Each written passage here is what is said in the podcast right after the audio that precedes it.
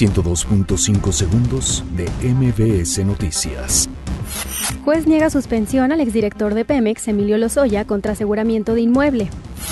Sentencian a 25 años de prisión a integrante de los Zetas por delincuencia organizada. La Secretaría de Función Pública e INEGI trabajarán en estadísticas para combate a la corrupción.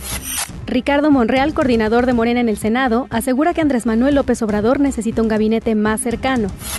El gobierno de la Ciudad de México presenta Capital Cultura de América. Prevé recaudar 30 millones de pesos en turismo. Se desafirma que desabasto de medicamentos en Ciudad de México quedará resuelto en tres días. La alcaldía Miguel Hidalgo y empresarios invertirán 200 millones de pesos para rehabilitar Tacuba. Donald Trump se dice preocupado por condiciones de centros de detención de migrantes. La clavadista y medallista Paola Espinosa defiende su pase a los Juegos Panamericanos de Lima tras ser cuestionada por el diputado Ernesto D'Alessio. Estudiantes mexicanos crean helado de garambullo ideal para diabéticos. 102.5 segundos de MBS Noticias.